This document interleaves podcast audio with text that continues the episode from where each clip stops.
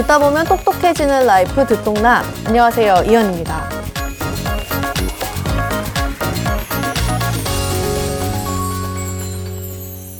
오늘의 키워드 레고랜드, 흥국생명 그리고 또 나왔습니다. 경제위기.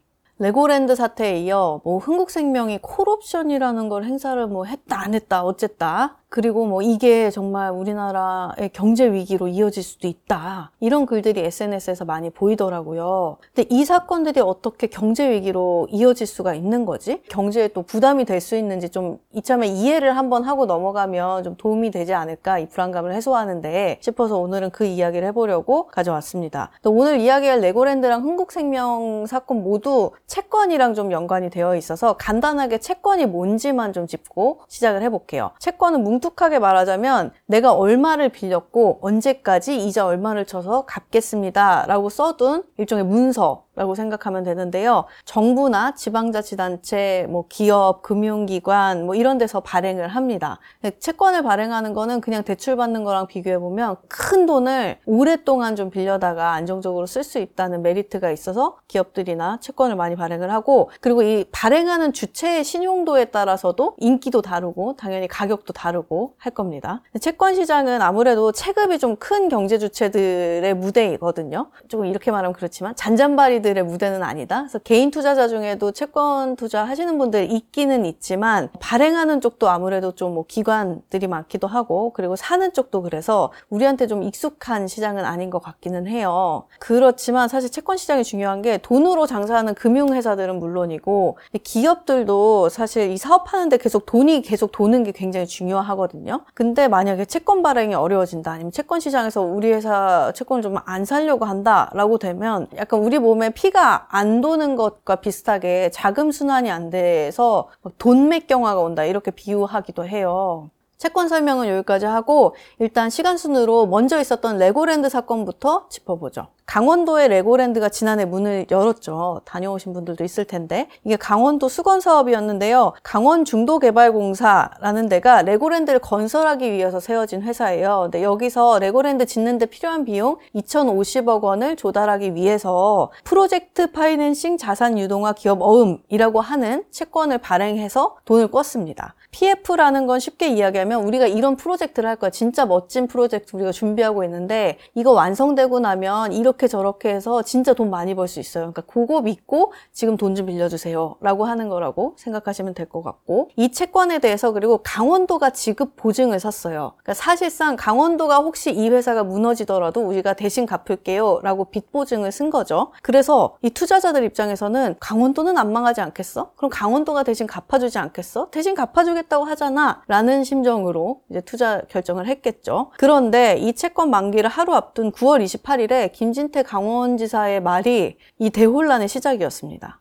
강원도는 강원중도개발공사가 BNK 투자증권에 빌린 2,050억 원을 대신 갚는 사태를 방지하기 위해 강원중도개발공사에 대해 회생 신청을 하기로 결정했다. 그러니까 레고랜드 사업이 생각보다 돈이 안 되는 거예요. 레고랜드 개발한 중도개발공사는 빚만 남았고, 그래서 강원도는 이 회사가 빚만 더 늘어나기 전에 그냥 이 회사 기업 회생을 신청하겠다라고 한 건데 시장에서 볼 때는 어 그럼 강원도가 이 빚 대신 안 갚겠다는 거야?로 받아들여졌고 이것 때문에 너무 금융시장은 충격을 받게 된 거죠. 난리가 나니까 강원도도 뭐 아 안 갚겠다고 하는 게 아니었다라고 하면서 12월까지 2,050억 강원도 예산으로 갚겠다라고 나오긴 했고 그리고 정부도 한 50조 원 정도 푼 효과를 내는 정책들을 써서 큰일이 안 나도록 해보겠다라고 막 수습을 했어요. 그래서 덕분에 큰 불을 끈 것 같은 분위기기는 한데 왜냐면 어쨌든 50조 원이 뭐 다 풀린 건 아니더라도 국가가 정부가 손 놓고 보기만 하진 않겠다는 신호를 준 거니까 그게 시장에 좀 안정감을 주는 효과가 있었죠.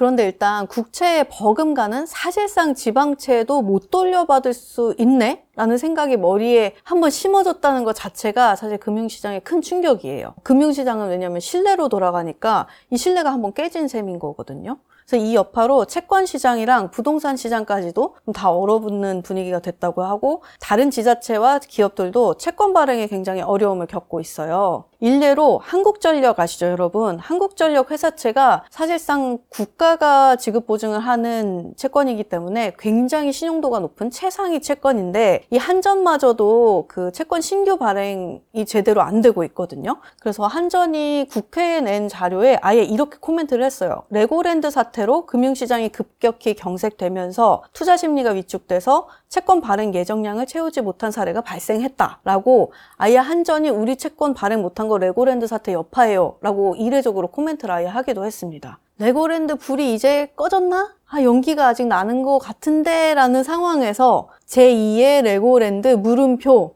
라고 수식이 붙는 흥국생명보험이 예기치 못한 공시를 올려서 또 한 번 시장이 깜짝 놀랐습니다.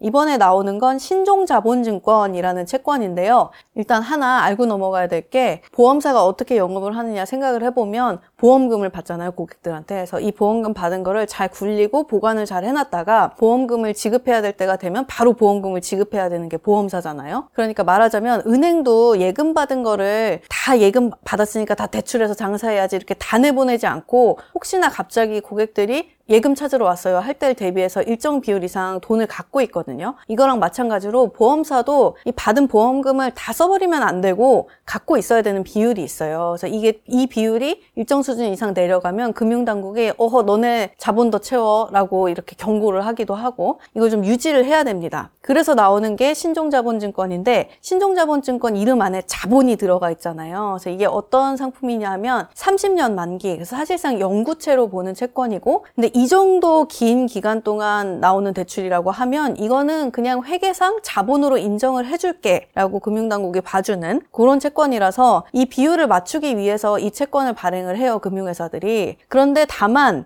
관행상 5년마다 기존에 발행했던 채권은 다시 자기네가 사들이고 새로 그 시장에 맞는 금리로 새 채권을 발행하는 게 관례였습니다. 콜옵션을 행사한다라고 표현하기도 하는데 이번에 흥국생명이 좀 이례적인 선택을 해서 놀라게 된 게 뭐였냐면 새로 발행하는 신종자본증권의 이자 부담이 너무 높은 상황이 된 거예요. 일단 지금 금리가 굉장히 많이 오른 상황이라서 만약에 콜옵션 행사를 안 하고 상환을 안 하고 그냥 넘어가려면 한 번 금리를 올려줘야 되는 페널티가 있거든요. step-up이라고 하는데 얼마로 올려줘야 되냐면 연 4.475%였던 거를 6.742%로 높여줘야 된대요. 근데 그냥 조기 상환을 해주고 새로 발행을 하려면 연 12% 수준으로 고금리로 책정을 해야 되는 상황인 거죠. 그러니까 흥국생명 입장에서는 비용이 훨씬 더 덜 들어가는 쪽을 합리적으로 선택한 것 뿐이긴 합니다. 이게 왜 충격이냐면 이 일로 뭐 당장 금융위기가 올 수 있다. 뭐 한국 경제가 망했다 뭐 이럴 정도의 상황은 아닌 걸로 보이기는 하는데 문제는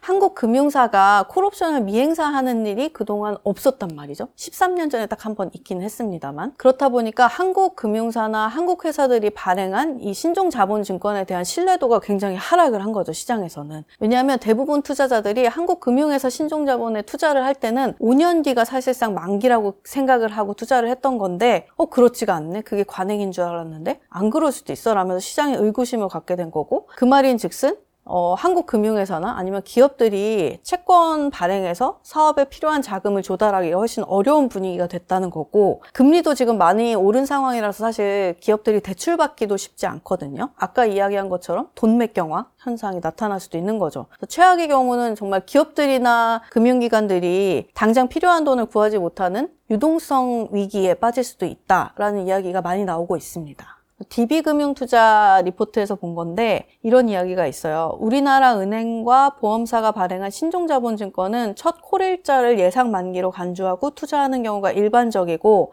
그동안 발행사들도 투자자와의 신뢰를 지키기 위해서 이자 비용을 손해를 보더라도 조기 행사를 하는 게 관행이었는데 이번 사례는 금융시장이 경색되어 차환 발행이 어려운 상황이 만약에 발생을 하면 조기 상황이 어렵다라는 점을 일깨우는 계기가 되었다.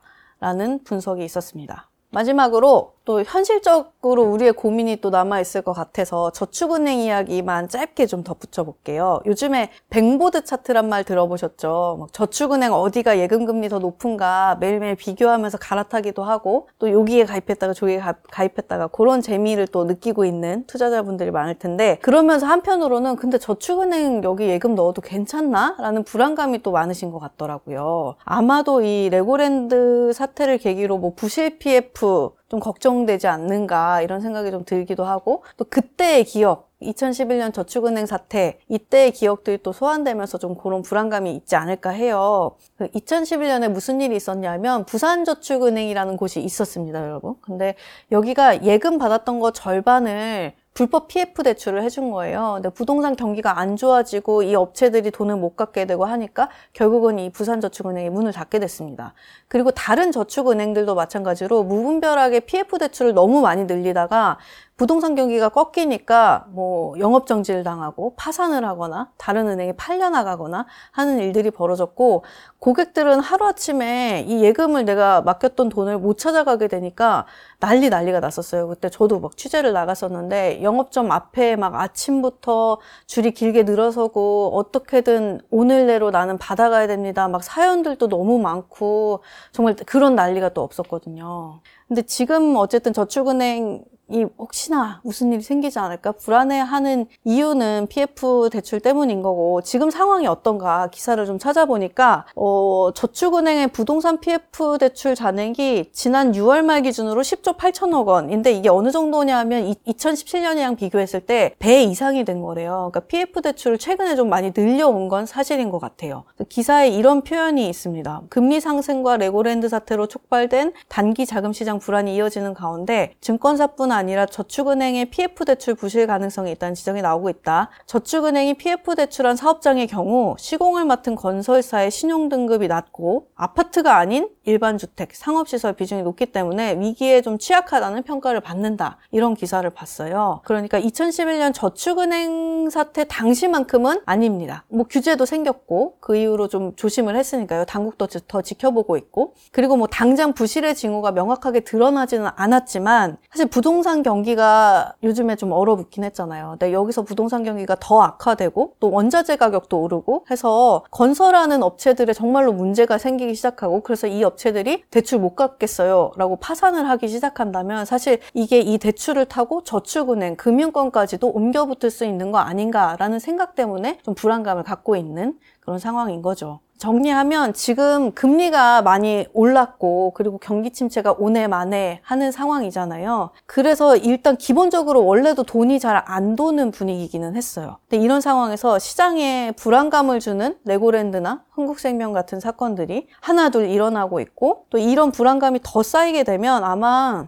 신용도가 낮은 기업부터 문제가 터지기 시작하겠죠. 그러다 보면 사실은 어, 사업을 잘 하고 있고 재정적으로도 큰 문제가 없는 우량한 회사들조차도 돈을 구하기가 어려운 상황까지 갈 수도 있고 그러다 보면 금융권으로 퍼지고 경제 전체로 퍼질 수도 있기 때문에 그런 걱정이 들어서 이제 경제 위기까지 키워드로 같이 언급이 되고 있는 것 같아요. 근데 이 사건들이 실제로 경제 위기까지 이어질지 아닐지는 사실 뭐 저도 모르고 여러분도 모르는 일이죠. 바라기로는 너무 놀라운 사건이긴 하니까 금융시장에서 볼 때는 어?